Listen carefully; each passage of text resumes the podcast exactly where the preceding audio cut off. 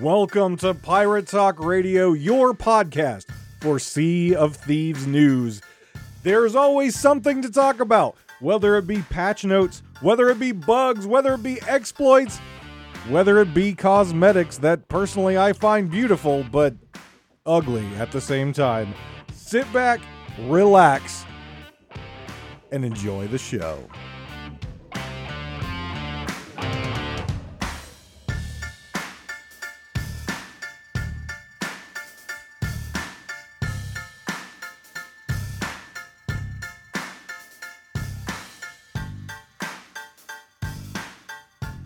Welcome back, guys, to Pirate Talk Radio. This is episode 58, and I am Davram, and I hope that everyone had a safe and happy holiday season. I know that I took some time off of content, didn't do the podcast, the two podcasts I do, didn't really do a whole lot of streaming.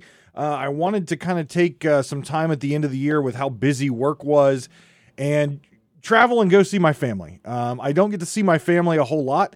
You know, my last grandparent that I have is she's, I think, 94 years old now, you know, really getting up there in age, not doing so well, though she's still healthy and spunky and getting around, not doing that great. And a couple of my family members that honestly I haven't seen for years, were visiting. So I wanted to travel a little bit and go see them. So I apologize again. I didn't get episodes out, but, during the holiday season, you know, I live alone. I'm a single dude. I you know, stick to myself most of the year.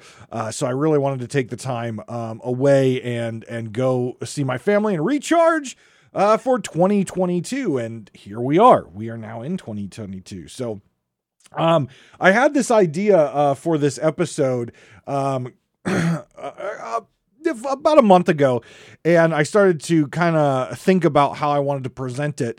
And I think we need to take a moment, take this episode, I guess, and look back on 2021. I always like to, you know, when a new year rings, I always like to take some time on New Year's Eve, sit down and kind of recap what my life was for the previous year, what goals that I set forth. I always set goals for the year, short-term, long-term goals for the year. And I write those down and I keep them stored. And then when the new year changes over, I pull that paper out and I see, you know, what things did we accomplish? How close did we hit all the goals? And then sit down and do it again. That's something I've done for a long time. And it really allows me to, think about the focus, of my life. And think about the focus of what I accomplished, what I've done, and then set a focus for the next year. So that's what I try to do. And I think, as you know, the way I handle this podcast with providing feedback, good, bad, negative, my ideas about the game and stuff like that, I think it's a good time to look at Sea of Thieves 2021 in review and just take a look at what happened in Sea of Thieves over the past 365 days and kind of get a gauge of where we're going from here. I know, that there's been a lot of videos put out. I know that some of the podcast shows out there have discussed this orb and the crazy amount of, I don't want to say spoilers, but foreshadowing and some answers that we got with the Sea of Thieves video on Twitch, the live stream. Got a lot of cool stuff there. I'm not ready to dive into that yet. I know a lot of people have talked about it and I'll get to it eventually. But I want to take a moment and look back on the last year first, in this episode, and then we can move forward with 2022, because again, I think this year for this show has grown leaps and bounds more than I could ever imagine this year. And I appreciate that from each and every one of you. But I think a lot of times we get ahead of ourselves and we're always looking at what's coming next. And we forget and we stop and we don't stop to think about what an amazing year or what an amazing update or what an amazing past that we've had and understand what was accomplished in 365 days. You know, we want to know more about the orb. We want to know more about, you know, Wanda and Golden Sands and the Reaper's hideout and what's coming next. Like, that's very exciting and amazing. But I think we also need to take a moment and really appreciate what we got in the past year. I know a lot of times even I am very short-sighted as far as looking at the updates and looking at what the game is right now in this moment and why it is. And that's fine. That's what I view my job is covering this game. And a lot of times I don't take a step back and I say, well, where have we came from? Right? Where did we start? Where are we now? And then where are we going? So I want this episode to really focus on where were we and where have we come? The adventure, the journey that we've had this year. And it's quite a big one. And I'll start by saying this. Did you guys know that a year ago today, we were in season 1? You guys remember that? Yeah, seasons at this point feel like they've been around forever, right? No. 2021 was our first year of seasons. Season 1 kicked off a year ago. Season 1. And now we're on season 5. That's crazy to think that a game that didn't have a seasonal progression system ever, and it's what, 3 years of an existence going on, 3.5, 4 years now, didn't have a seasonal progression system at all when all these other games, Apex and Halo and all these other games out there have had seasonal progression systems for a while now. Sea of Thieves hasn't had that. We just got it a year ago. And there have been some ups and some downs to that, and we're going to be ranking the seasons, or I'm going to be ranking the seasons, in my opinion, what the top to the 1 through 5, right? Because we've had the opportunity to dip our toes into 5 seasons now, even though season 5 is still underway. We've dipped our toes into 5 seasons. We see the major features of all 5 seasons now. So I'm going to rank those and give you guys obviously the opportunity in the comments section or sending an email into the show or tweeting at me or joining the Discord for the conversation. You can tell me what your opinion is on where all 5 seasons rank. And then we're also going to talk about the best update of 2021. In my opinion, what the best cosmetic of 2021 is. And then finally, the best feature of 2021. And I think some of these rankings might surprise you guys. But we just had season 1 a year ago and now we're on season 5. So to think about that journey, we've had 12 months. So 12 small updates. Well, every season is a large update, but in between that, we've had 7 small updates and 5 large updates. That's a lot. That's a lot of coding. That's a lot of development. That's a lot of time. Now, sometimes the coding and the time and the development doesn't line up exactly how we want and doesn't pan out exactly how we think it should. And I've had many episodes of complaining and yelling and everything. But if we think about where Sea of Thieves was a year ago and we think about where Sea of Thieves is now, is it the same game? Sure. It's still Sea of Thieves. But is it a brand new game that has a completely new facelift as far as the things you can do and the ways you can do them? Absolutely. This year, in my opinion, has been the biggest year of Sea of Thieves yet. We can see that in the player base. And though we're going through a period of time right now, again, season 5 didn't have really anything new for us to do, right? We're going through a period of time where you may have some blank servers, some dead servers. You may have some days where you've got constant, spicy, sweaty players that you're fighting. It's just the roller coaster of this game. But this game is in a completely different place than it was 365 days ago. This game has a pretty consistent and set update schedule. It didn't have that before.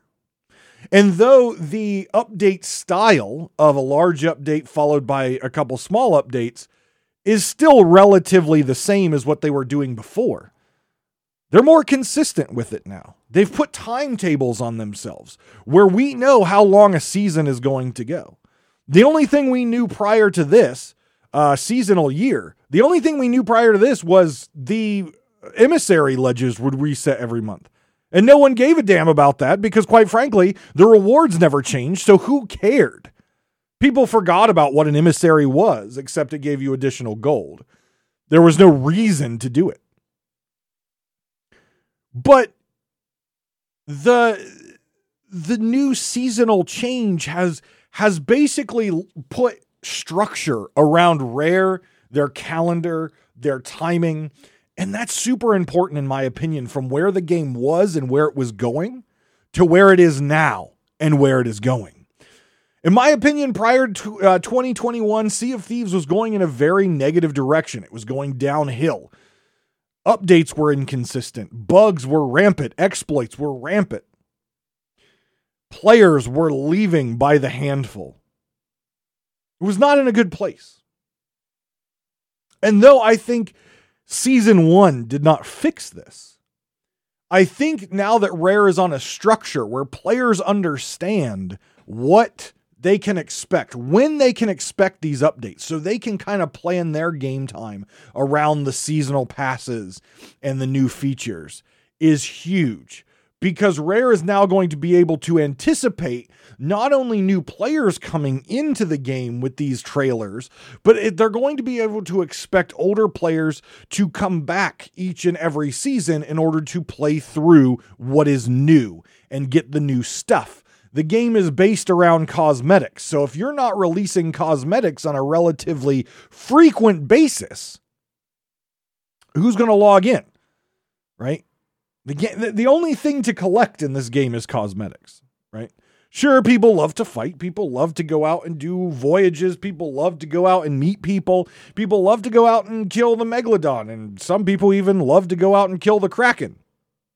But at the end of the day, it's cosmetics. That is the only keepsake that we get from update to update, emporium to emporium, season to season. Cosmetics.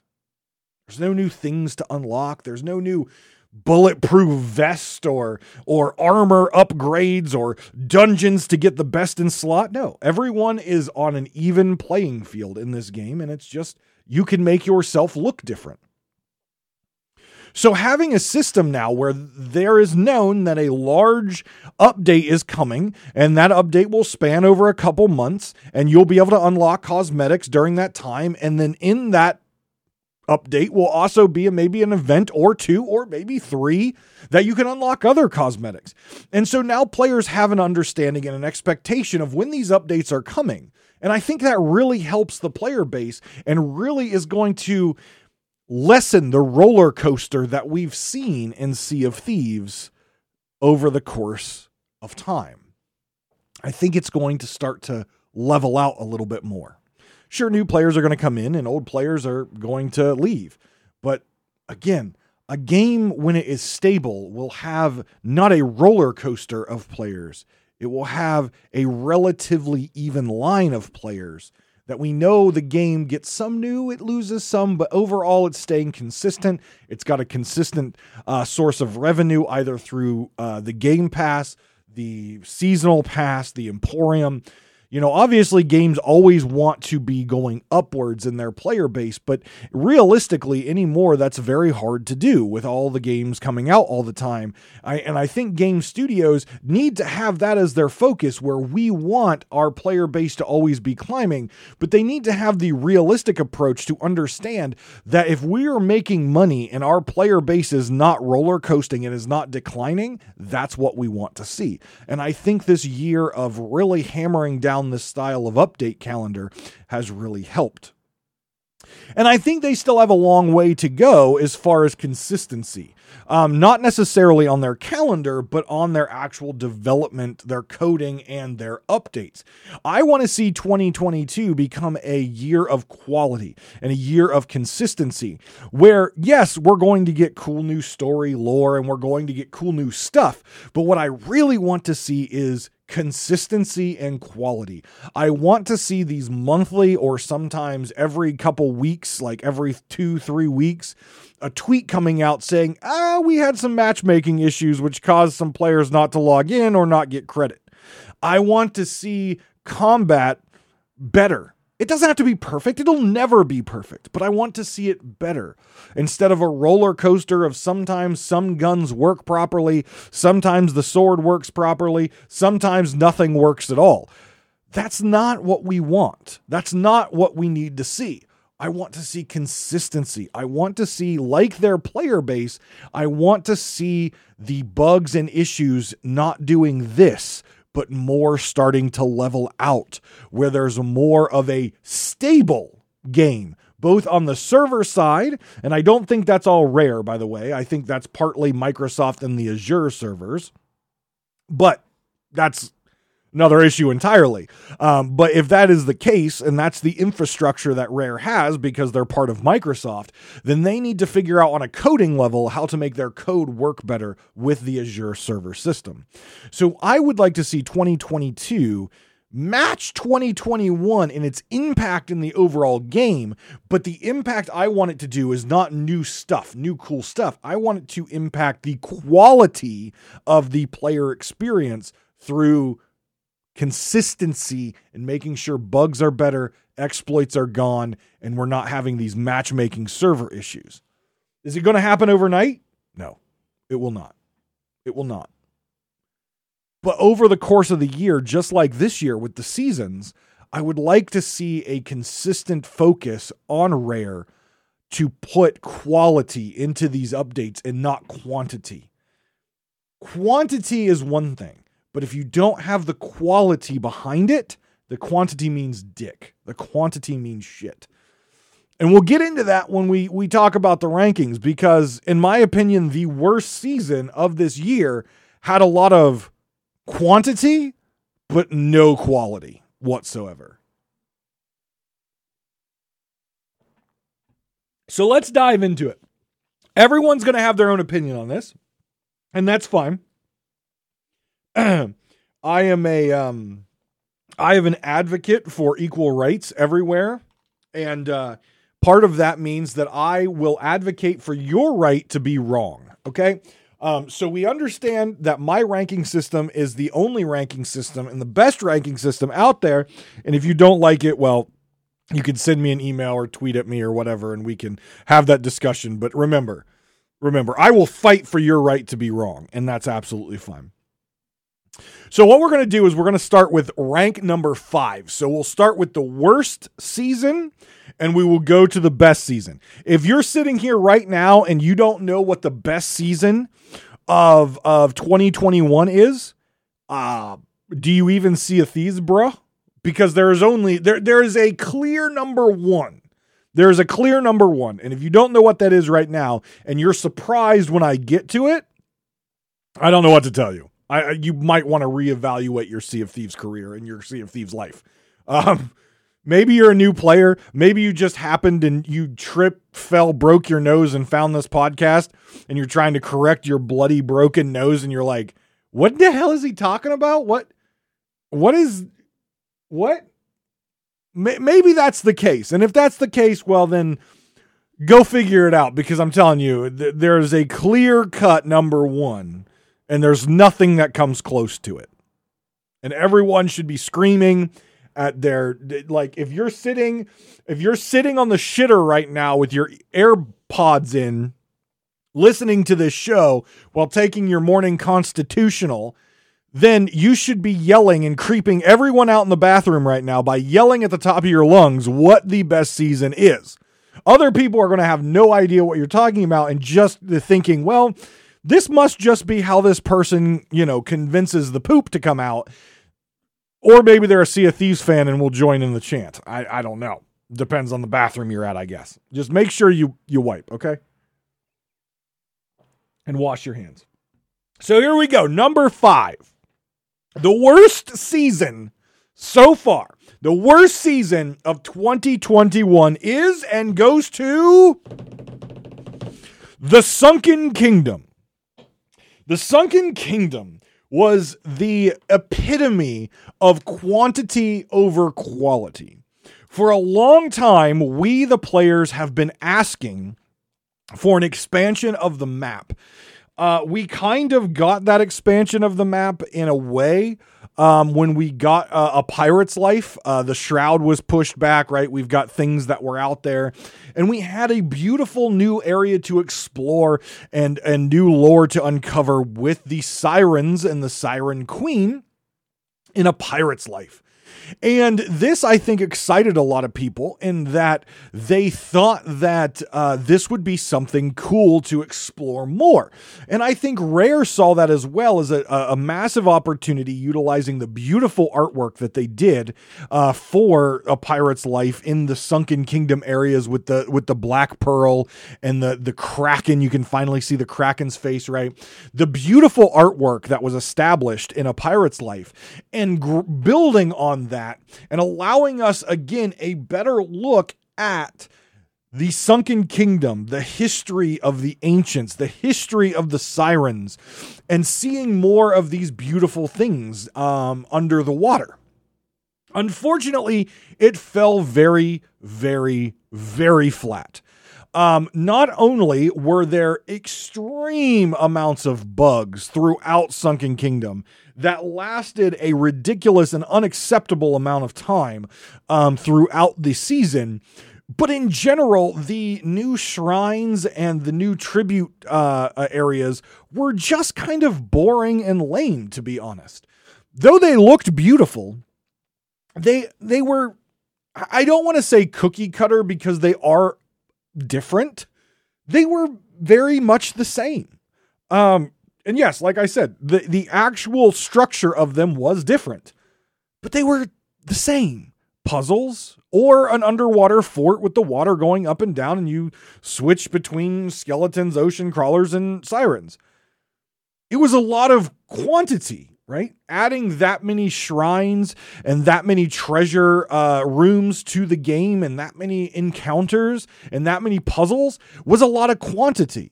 There was a lot of lore in there, right? To get the Coral Curse through getting all the lore. There was a lot of information to grow on the story. It was a lot of quantity, but very little quality. I can tell you I've went through every single one of the shrines and every single one of the treasuries, and just sitting here, I can't tell you a unique feature about any of them. I'm sure some of you who have farmed them and done them over and over again to get your Coral Curse and to get all the accommodations done would be, you know, yelling right now at me saying, oh, well, this one's different and this one looks different and this one has this statue and this one does this and this one tells us about this and this one has this painting. And I'm sure that's true. But I can tell you this, looking at other things in the season, Fort of Fortune, that's different than a fort. Notably different. Pirate's Life, that's very different than all the other tall tales we've ever done. Things that we got in the Tools Not Rules Season 5, some crazy new stuff. I can point at that those things. Lost Shipments, that completely changed the way that Merchant Alliance worked completely. But Sunken Kingdom? Sunken Kingdom? A lot of quantity. Not a lot of quality there. Again, I don't want to smash on the fact that the art style wasn't beautiful. I don't want to smash on the fact that Rare decided to give us some new areas. But again, like I've complained time in and time out, Rare oftentimes pushes out a lot that's not really good. And some players I know loved it. But I can tell you there's even lore hounds out there that I've talked to who are all about the lore of Sunken Kingdom, but that's it. They found it boring. And these are players that I'm talking about, players out there that literally have the Noah's Ark Merchant Alliance achievements done, right? They have taken all the pigs, and they have taken all the snakes, and they've taken all the chickens, and they have all that shit done. They've got it done, right? They understand that in Sea of Thieves, to get things done, you have to do some of these dumb menial tasks forever and ever and play Noah's Ark and save the animals from the flood of Jesus. Okay? And even they said the Sunken Kingdom was lame and boring. That says a lot. That says a lot coming from a player who's done all the Merchant Alliance accommodations. And again, there are things that we can rip apart in every single one of these seasons. Even A Pirate's Life had things that were a problem. Something has to be number 5, though. And of all the seasons this year, I think season 4, which again was Sunken Kingdom, I think comes in at the worst season. I think it provided us a lot of stuff that we wanted, but it provided it in a way that it was bad. It was poorly developed. It was undercooked. And it fell through. It fell short.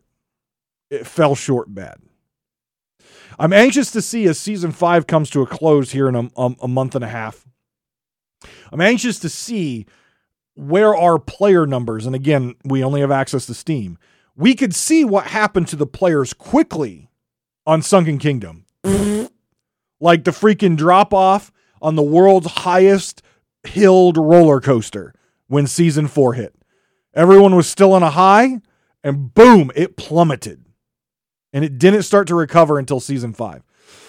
And I think people are taking season 5 in two different lights, and some are taking it very positively, like myself, and others are kind of, they don't want to call it lame and boring, but they also kind of want to call it lame and boring. They've got some cool new tools to play with, but they don't have new things to do with those those tools.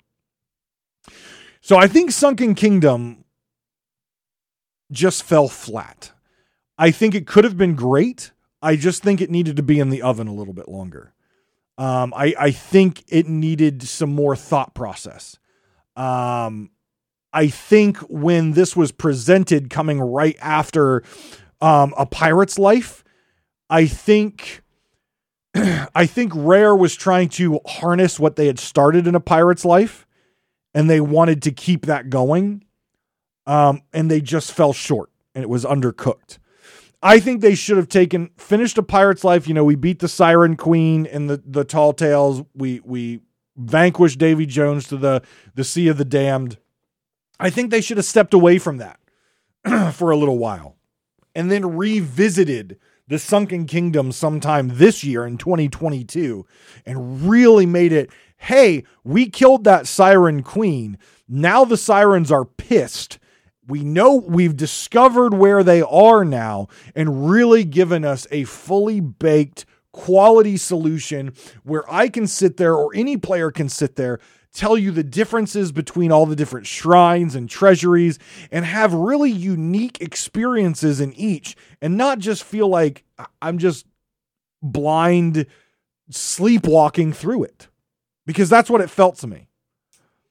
When I played through each of these new shrines and treasuries, I literally felt like I could sleepwalk through it.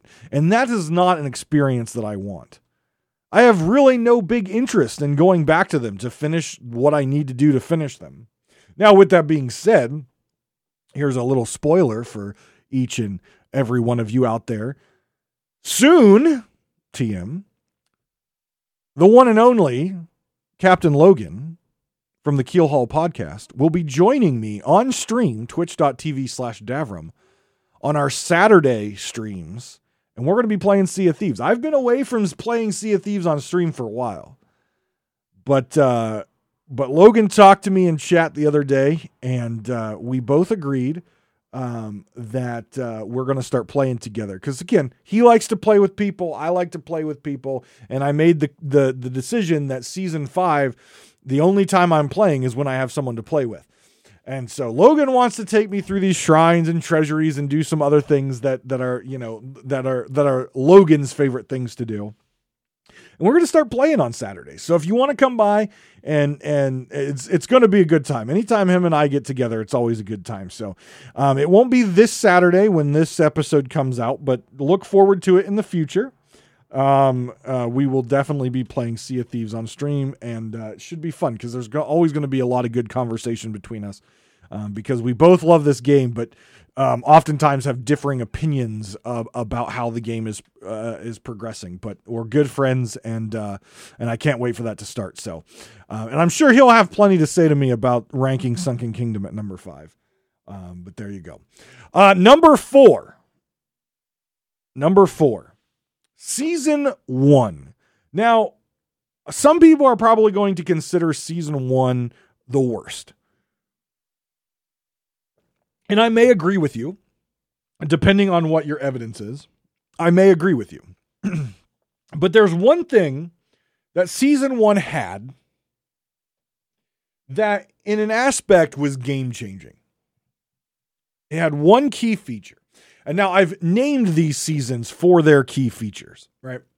Obviously the seasons kind of had their own name, right? But I've named them myself based on their key features. So Season 4, Sunken Kingdom. I believe that's what the actual name was. Season 1, I've named Lost Shipments. And you're saying, Davram, why is that a key feature? For a very long time, the Merchant Alliance was probably the worst and most boring faction to work on. Gold Hoarders got the gold vaults. Order of Souls, you got to actually fight things. So anytime you get to fight things, that's awesome.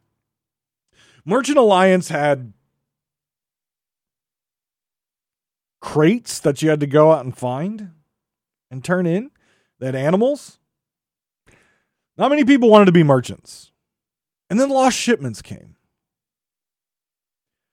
And Lost Shipments gave us a very interesting new quest.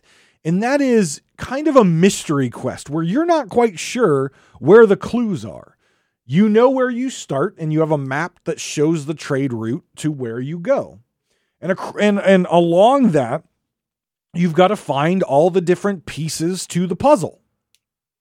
It was a very unique take at a puzzle in Sea of Thieves, right? A lot of times when we look at Sea of Thieves puzzles prior to, at this point in the game, we're talking about blocks on pillars that you turn and rotate and you unlock something, right? That's pretty much the puzzles that you got. That pretty much the only puzzles that you got. And though the Lost Shipment isn't a major puzzle, it was kind of like a mystery where you're retracing a ship that was supposed to be working for the Merchant Alliance that got sunk. It never made it to where it goes. And your job is to figure out what happened to it and recover the cargo. Very much a historical accurate thing, right? These ships were sent out on these missions of trade or whatever for the crowns, England, Spain, France, whatever it may be. And these pirates would get a hold of the routes and they would get a hold of this stuff. And the pirates would go and either try to steal it, sink the ship, or figure out where the hell that ship went to hopefully get the booty and get paid. It also kind of mixed in some lore where obviously in our world, we had the East India Trading Company. Well, in the Sea of Thieves world, there's another force on the seas. And will we ever see them? I don't know if we will or not, but the Grand Maritime Union, the East India Trading Company version inside Sea of Thieves. And we've seen hints of the Grand Maritime Union in the past, and we've since Season 1, we've seen more references to them. And Mike Chapman talked about it a little bit on the Keel Hall podcast, but now we're starting to understand that these ships are getting sunk. These pirate trading vessels are getting sunk. These Merchant Alliance vessels are getting sunk. And what this allowed us to do was not only give us a better way to raise our emissary value, but it also made Merchant Alliance kind of equal to Gold Hoarders and Order of Souls in terms of cha-ching, cha-ching. Right? If you do a fort with Order of Souls, or if you do a Flameheart with Order of Souls, or a Ghost Fleet with Order of Souls, if you do any of the world events with Order of Souls, you get a lot of cheddar cheese. Not only from Order of Souls with all the skulls that you get, but you also get, you know, the rep for them.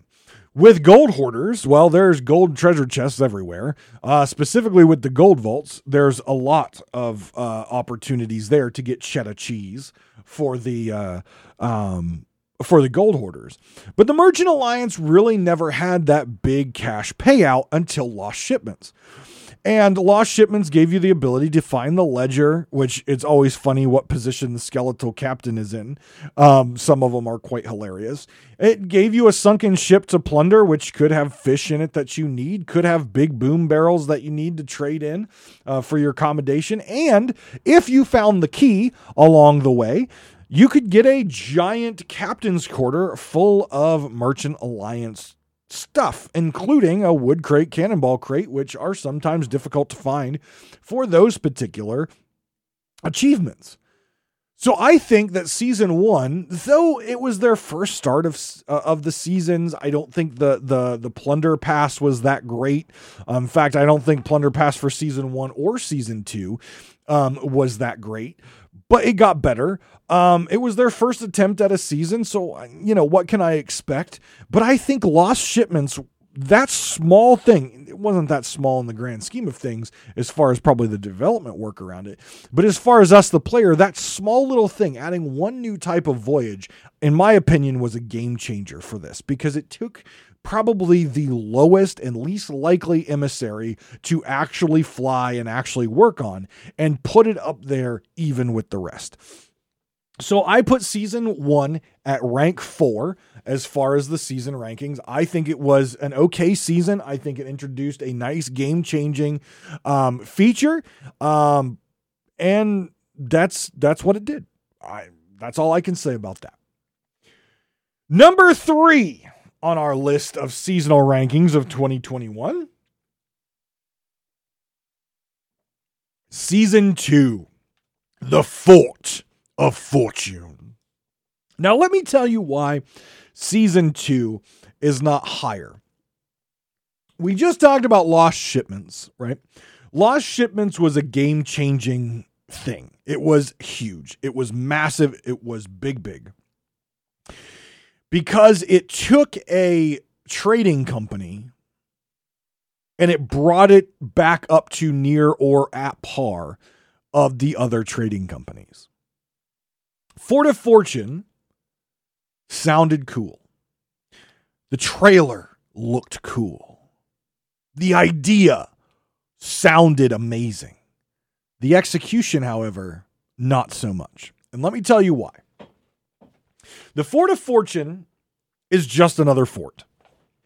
There was nothing new and exciting about the Fort of Fortune once it released. It was just another fort where you go through the normal waves of skeletons. You go through the captain wave, then you get the normal boss of the fort, and then you get the other two bosses of the fort. And then you get a full Ashen Winds event. I called it at the time a box where you took multiple leftovers that were already cold, and you threw it into this box, and you stirred it, and you presented it as a new meal. And any time that you do that, in my opinion, it's lazy, and it's not creative. And I hammered the Fort of Fortune, and I hammered Rare hard during season 2 about this. The Fort of Fortune has not been a feature that has lasted through the ages. A lot of times anymore on servers, a Fort of Fortune will spawn and it'll despawn before anyone will ever touch it. Why is that? The loot is great. You get a crap ton of loot for it. It's because it is difficult. And when I say difficult, I mean it's not hard to complete. It's long to complete. And anything in Sea of Thieves that takes a considerable amount of time to complete, the higher the chance that a Tucker will come, a higher the chance a Reaper ship will sit and wait for you to finish and then come attack you, or a non-Reaper ship will come sit and wait and come attack you.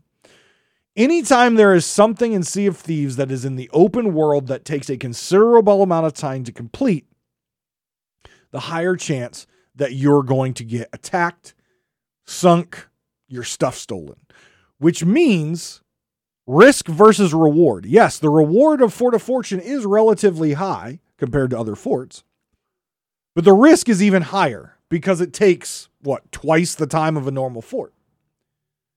If you consider players doing solo sloops, a Fort of Fortune could take 45 minutes to an hour, maybe, as a solo player. Probably not that long. But for a player who might not be that good at the game or is still learning the game, it could take them a long time. I've seen players go try it and give up. Again, do I think the Fort of Fortune is that hard? No, I don't. But it takes a long time getting through all the waves and then the captains and then the boss and then the double boss and then the Ashen Winds. It takes time. And especially when this particular update came out, we didn't have Disney sticks yet. Disney sticks kind of changed the game as far as how fast you can kill bosses. But at the time that season 2 came out, we didn't have that. And even to this day, even with the Disney sticks out there, Fort of Fortunes will spawn and despawn and no one will ever touch them. Again, because they take so long. You can be an amazingly good player. You can be a player that has played this game since release. You can be a player that is just an amazing PvPer, an amazing, just an all around, just top-notch player. And they're not going to touch the Fort of Fortune because literally it takes forever. It takes forever. And sure, you get a chest of legends at the end, but to be fair, the chest of legends is not the most valuable piece of loot that you get out of the Fort of Fortune. It's not really even one of the most valuable pieces of loot in the game. Yes, it's a more rare piece of loot, which is why people want to steal them and turn them in and feel, you know, like their EP has grown because they stole a chest of legends. But in all reality, they're not that much money. A Golden Reaper chest is more money. A Ashen Wind Skull is more money. And you can get those more easier than you can a Chest of Legends. Chest of Legends sell for right around the same amount as the manifest from a lost shipment. And it takes a lot faster of a time to get through the lost shipment than it does to do an Athena Voyage or a Fort of Fortune. Where Season 1 took a trading company and moved that trading company into a position where they're more equal to the other trading companies. Fort of Fortune looked like it was going to do that with Athena, but it failed. It failed miserably because it takes too long and people are not going to take the risk for the reward payout. They're not going to take that risk for the reward payout. I still love doing Fort of Fortunes when I have people because I love encouraging those players to come and attack me because I love PvP and I want to fight over a fort for hours because that's fun to me. That's fun to me. But a lot of players just skip over the Fort of Fortune. You can watch it on streams to this day. Watch any of the PvP streamers. They see a Fort of Fortune pop up. They kind of get excited. They see a Fort of the Dam pop up. They get really excited because a player has to activate that. They see a Fort of Fortune pop up. It's not necessarily as exciting because a lot of times players don't even go to it. They don't even go to it. Now, there was another feature in Season 2. And to be fair, now that I'm sitting here talking about it more, I've got my notes down, but talking about it more, I almost want to put Season 2 at rank 4 and move Season 1 up to rank 3. But I'm not going to do that because I'm confident in my rankings. The other thing that was added in Season 3 was commodities. Commodities. And this was the new feature of sailing around, trading, buying from one port and selling to another. Adding a trade route system into the game. And I think that is a great system for the Merchant Alliance.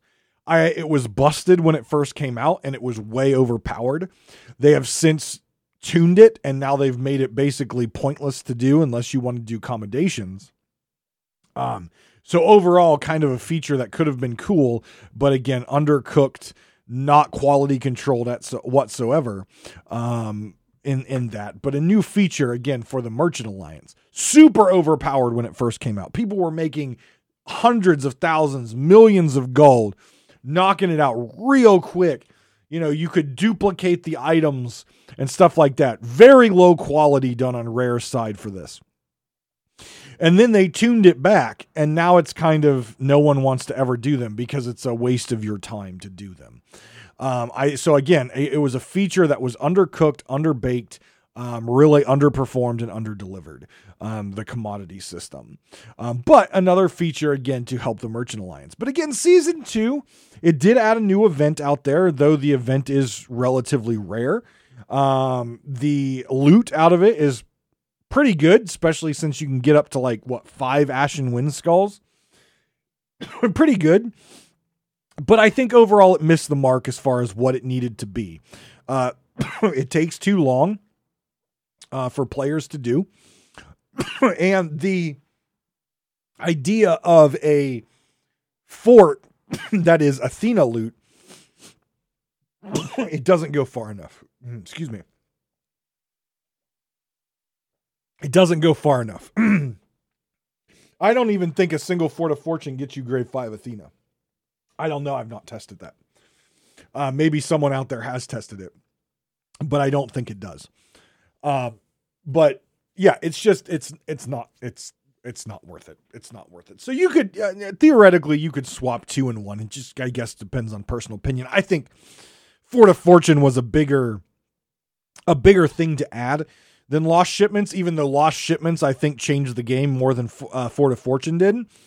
But overall, you know, Fort of Fortune, it is what it is. It's just, it's all their other events thrown into one bucket, mixed up and said, here you go, here's a new dish. So there you go.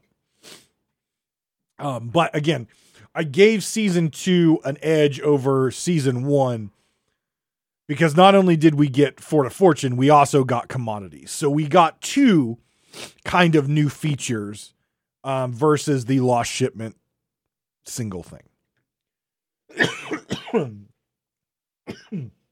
Man, we got a cough today, chat.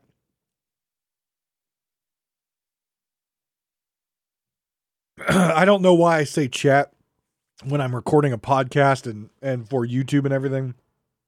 Because this podcast is not recorded live on Twitch like my other one.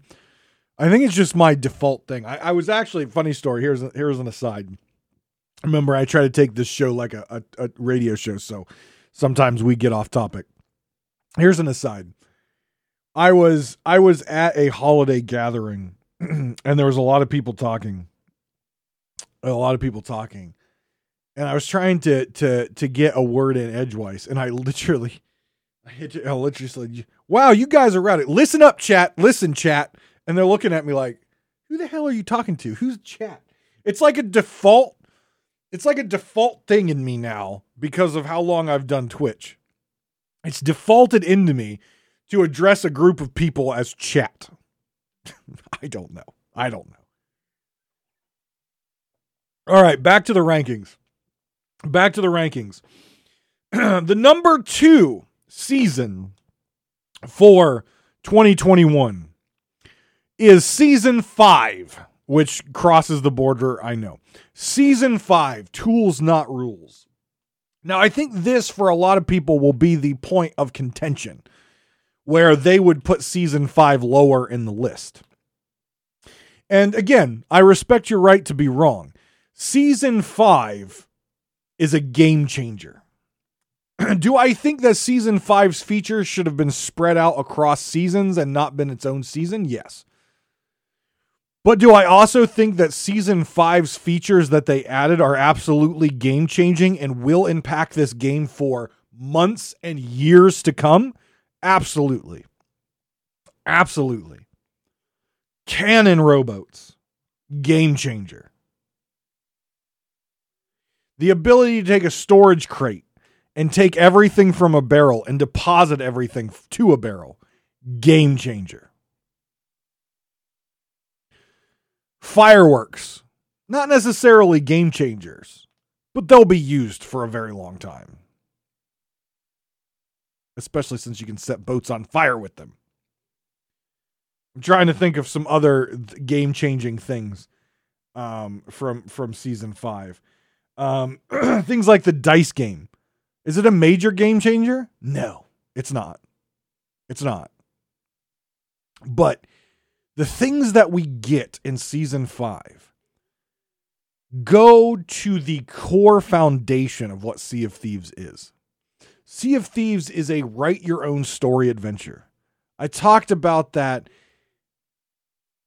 a long time in a previous episode when we were going over Season 5 and why it's so impactful. That is why Season 5, in my opinion, it's not the number one. And if obviously you all know by this point, while I've ranked these, what the number one is. And if again, you didn't know that from the beginning, there's something wrong with you. But the Tools Not Rules update for Season 5 goes to the core of Sea of Thieves, an open world adventure, tell your own story game where you are the writer, director, you are the actor, you are everything. You are your pirate and you get to choose what your adventure is and you get to choose what your pirate does. This update encompasses all of that and gives us new fun things and cool things like cannon rowboats in order for us to tell our story. And that is why I put it at number 2. Not because there's a new fort or there's a new boss or there's, you know, a new floating head in the sky that's shit talking or because there's a new, you know, squid-faced dude sailing around in the Flying Dutchman. No. None of that. It's all about the pirate. It's all about the player. It's all about giving you cool things to use in your story. So every time you play, you've got something cool to do. Is this update for everyone? No. No Sea of Thieves update is ever for everyone. Because some people like doing certain things and other people like doing other things. Does this update have a lot of new content for you to go out to do? No, it has no new content for you to go out and do. But it gives us cool new things. Burying treasure and creating treasure maps for other players. I wish they would do a little bit more with that. I wish they would do a little bit more to encourage players to do those things. I think going up to that board, like if I see someone that I can clearly see the name is an actual player, every time I'll pick up that map because I want to see how creative people are in burying their treasure. I think that's a cool feature and I wish they would do more with that. The ability for you to trap some of these treasure maps is absolutely hilarious. The fact that you can bury live pigs and animals and plants is absolutely hilarious to me. But is it game changing? Is it game impacting? I say yes. I say yes. I think, aside from number one, it was the most impacting update of this entire year. That's why it's at number 2. And unfortunately, we only got half of it in 2021. We've got the other half coming now in 2022 because that season crosses over, just like Season 1. So I'm anxious to see where they go from here with Season 5. Obviously, it was the holiday events. Now we're in 2022. We'll have probably a Valentine's Day event. We'll probably close off this season, I believe, because we got about a month and a half left. So that'll put us somewhere near the end of February. New season starts in March, I believe. We'll probably line up that. I don't know if my math and my calendar is correct, but that's where I think we will be. But I think Season 5 will go down as one of the best updates Sea of Thieves has put out. That's my opinion. I'm putting my stake in the ground. I will die on this hill. I think Season 5 will go down as one of the best updates that Sea of Thieves ever put out. I think it's top 5. You heard it here first, folks. Season 5 is top 5 all-time Sea of Thieves updates and will stay top 5 all-time Sea of Thieves updates. The impacts that Season 5, Tools Not Rules, has on this game will last longer than some of the other updates that they've done. And number one, if you don't know what it is by now, if you haven't been screaming from your toilet throne in the bathroom of your work, listening on your AirPods by now, taking your morning constitutional, then there's something wrong with you, and you've clearly lived under a rock or not played Sea of Thieves most of this year. The best season of 2021 was Season 3, A Pirate's Life. This was a complete surprise to everyone when we saw the trailer at E3. This was a complete slam dunk by Rare. This was a complete game changer in every single way. It changed how Tall Tales worked. It changed the world as we know it, putting in new portal systems in order to go to new lands in the Sea of the Damned. And it unlocked a infinite and limitless possibilities for what Rare and Sea of Thieves can do in the future, allowing us to travel outside of the Sea of Thieves and travel to things like the Sea of the Damned, or maybe even outside the Shroud, or to other regions with these portals. Whatever the case may be, the portals themselves made servers more stable because players were able to force merge themselves to a different server instead of logging off and leaving an empty spot on a server, which leaves that server up for a longer time, causing more dead servers. And not to mention Disney and Pirates of the Caribbean, Jack Sparrow and Tia Dalma and Gibbs and Davy Jones and all of that. The story that they tied Pirates of the Caribbean into Sea of Thieves, and we had Pendragon, and we had the new skeletal captain. We had the what was it? The I don't even remember. Is it Monkey Island or whatever? I don't remember. Teaser inside of the city in the damned. We got to sit through the Disney Pirates of the Caribbean ride and actually take part into it. We got to save Jack Sparrow and battle Davy Jones in the Flying Dutchman. We got to partner up with the Ferryman. We got to see the ghosts of Rose and George. We got to see the crew of the Morning Star. It's giving me goosebumps right now just thinking about it, and I haven't replayed it since Season 3, and I am literally getting goosebumps right now. That's not because it's like 24 degrees and my window's open, because I'm a warm-bodied person. I'm getting goosebumps talking about that season and what they did. It was incredible. It was amazing. The art was beautiful. The voiceovers were amazing. The sound effects were crazy cool. We got to battle the Kraken. We got to see the Kraken's face. We got to see not the Burning Blade, oh my God, I just lost the name of Flameheart Jr.'s ship. The Insider ship. It's not the Burning Blade. That's Flameheart. Crap. It's gone. It's poofed. Everyone's yelling at me right now because I forget. It's one of my favorite ships, too. We got to see that in the Sunken Kingdom. We got to fight new mobs as far as the crustaceans. And we got to fight new mobs as far as the sirens. And we got a new boss in the Siren Queen. And it was just an incredible season with a lot of stuff going on. And no one knew it was coming. It made sense. Everyone wanted Jack Sparrow here. Everyone wanted Pirates of the Caribbean here. No one saw it coming. It greatly increased the player base of the game. Skyrocketed it. Unfortunately, Season 4 killed that, but that's fine. People will come back. And that's why it's number 1.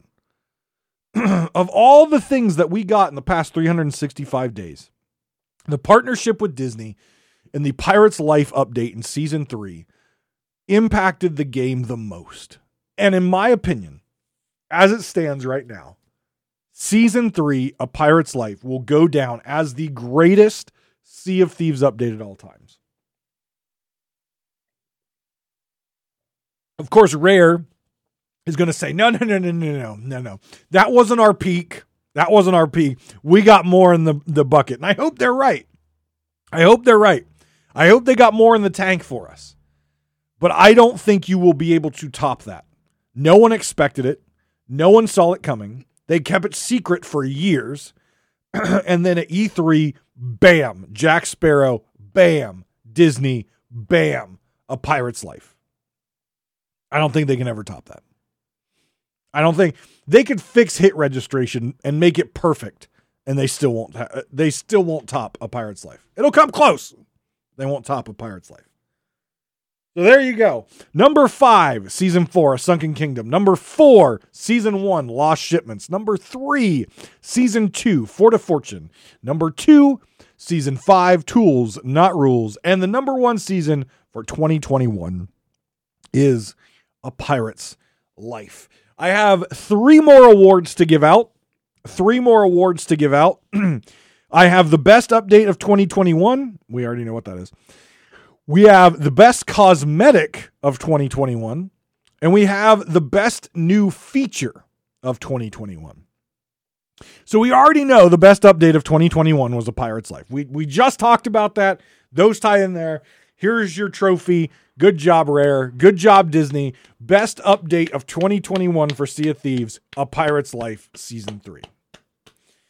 Now, the next one down is, you know, everyone has their own opinion on cosmetics. But again, I respect your opinion and I expect your, you know, right to be wrong. There's a lot of great cosmetics that came out in 2021. Seasons change the world as far as Sea of Thieves and cosmetics are concerned, because we are getting cosmetics hand over fist. Literally, we are bathing in cosmetics at this point. And of course, you all know me. I have a very specific look of my pirate, and it takes a lot in order for me to change out a piece of my gear. Before season five, the best cosmetic of 2021, and this I always tell people this.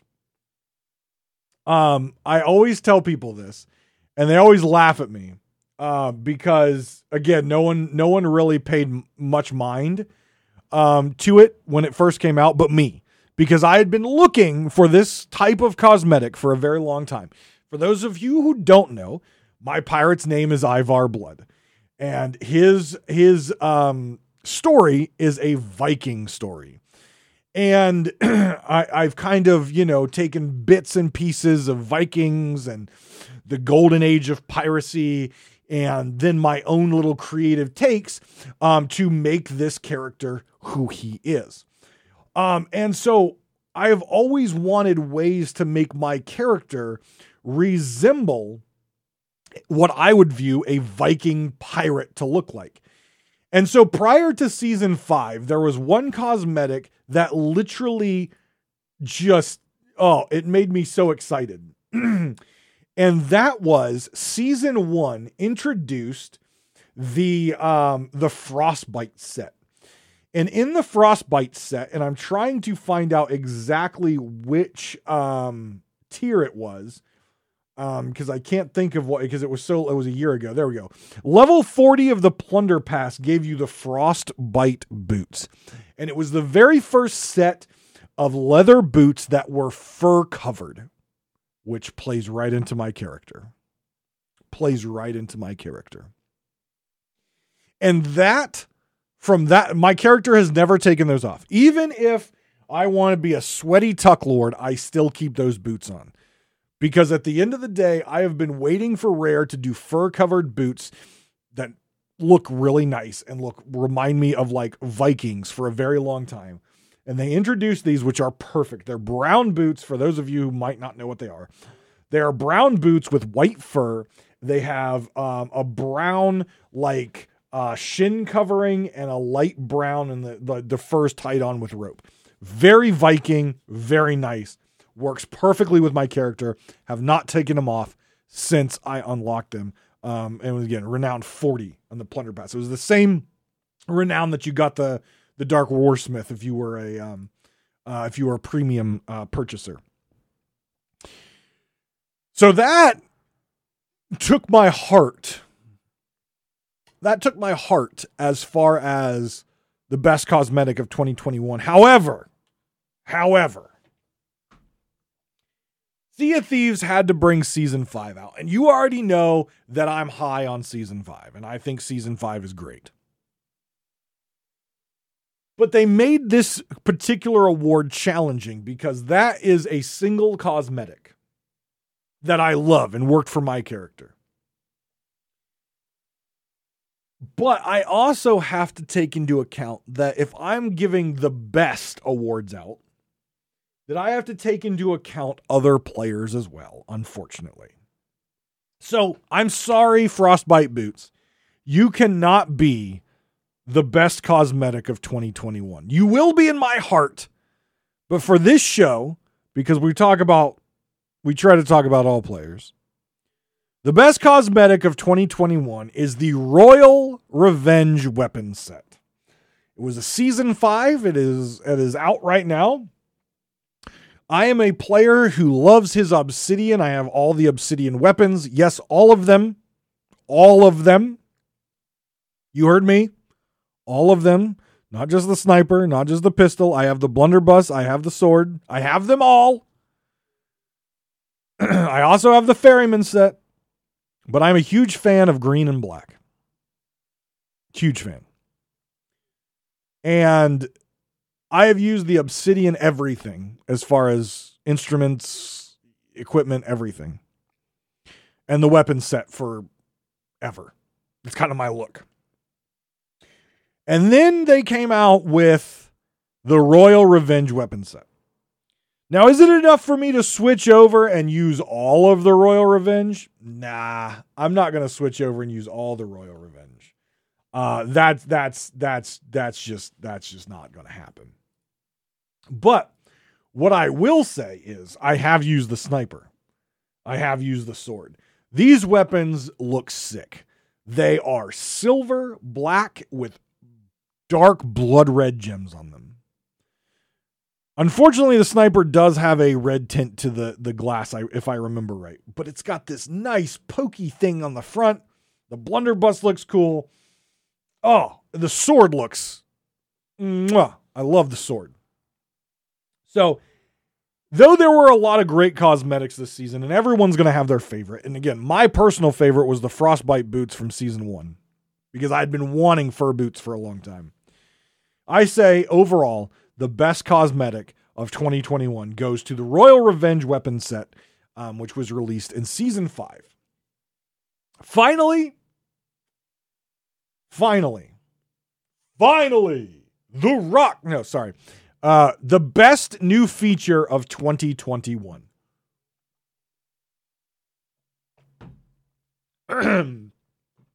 We already talked about it, so I'm not going to go into length about it.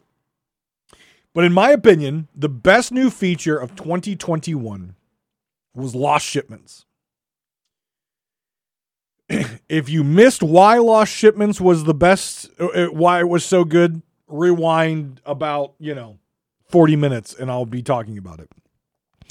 But in my opinion, of all the features that we got throughout the entire year, lost shipments was the most impactful in the game because it took... a faction, which in my opinion was not worked on, not done, unless you really wanted to gouge your eye out with a rusted plastic spork. Yes. Think about that. Don't hurt your brain. I promise you'll hurt your brain. I think lost shipments was the most impactful feature in the game. Yes, we had a pirate's life, but a pirate's life can't be boiled down to one feature, right? It was the best update because it was full of things, right? I'm talking about one particular feature. And I wish that I could just put accessibility in here because even though it's not something that impacts me or a lot of players, it does impact many players, and accessibility has been something that Rare has been working on a lot. We did a whole episode on how amazing that their work on accessibility has been. But if I'm diving down to one feature that they added in 2021 that made the most impact in the game, I'm going to say it's lost shipments. It's very lucrative. In my opinion, it's a lot of fun. Solving the mystery and learning about reading the paper and seeing how the ship sunk is hilarious. Reading the captain's log, right, is hilarious. It's very lucrative as far as the money you get out of it.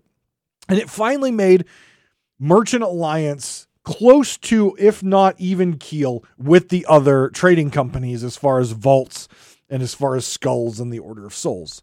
It brought them to a better level as far as, you know, when players log in, if they're going to take an emissary, they're probably only going to take merchant because they needed to get the merchant emissary stuff done. Once they got the emissary stuff done, you know, and the rewards weren't changing last year. I just dropped my pen. Once the rewards weren't changing last year, there was no reason to run merchant unless, again, you wanted to know Azark and finish your accommodations. No one ever ran merchant. Lost shipments made people actually start running merchant. It was worth the time. It was a great money maker. In my opinion, it was a lot of fun. And I think that was the best feature of 2021. I'm sure there are a lot of things that I said that people will disagree with, and that's absolutely fine. You can always find the email to the show, Pirate Talk Radio, in the show notes. If you would like to email in on the show, ask questions, bring up topics you would like me to cover. The Discord link for the Game Legion Discord that I run is in the link below. There is a Pirate Talk Radio section that you can talk to me about Pirate Talk Radio there. You can always hit me up on Twitter, DavramTV on Twitter. If you have any questions, my DMs, I believe, are open. You can send me a message there. You can also come by and check out the live stream, though I don't really play a whole lot of Sea of Thieves, though it's changing, and I'll have a day of Sea of Thieves with Captain Logan each week. You can come over to twitch.tv/Davram. All the money that I make on Twitch does go directly to our charity Extra Life, which again, I want to take a moment and thank everyone who donated, either through contributions of subs and bits on Twitch or who actually donated directly to the Extra Life page that I have. We raised almost $2,500 last year for Extra Life and to help children pay for their healthcare. So thank you very much, everyone. You guys rock. That is absolutely outstanding. And I'll tell you what, I did have a couple opportunities to go see the kids and see how they were doing. These kids are just absolutely incredible. They are fighting through. A lot of them had a wonderful holiday. Santa brought them a lot of cool stuff. And the smiles on them, seeing that money roll in from you guys is just absolutely outstanding. Absolutely outstanding. So guys, thank you very much for listening. Welcome to 2022. Make it great. Make it great. Make it great. It's a blank canvas. And now you have the opportunity to be the artist in 2022. Make your life the best you can possibly be and be the best person you can possibly be. And I will see you next time on Pirate Talk Radio.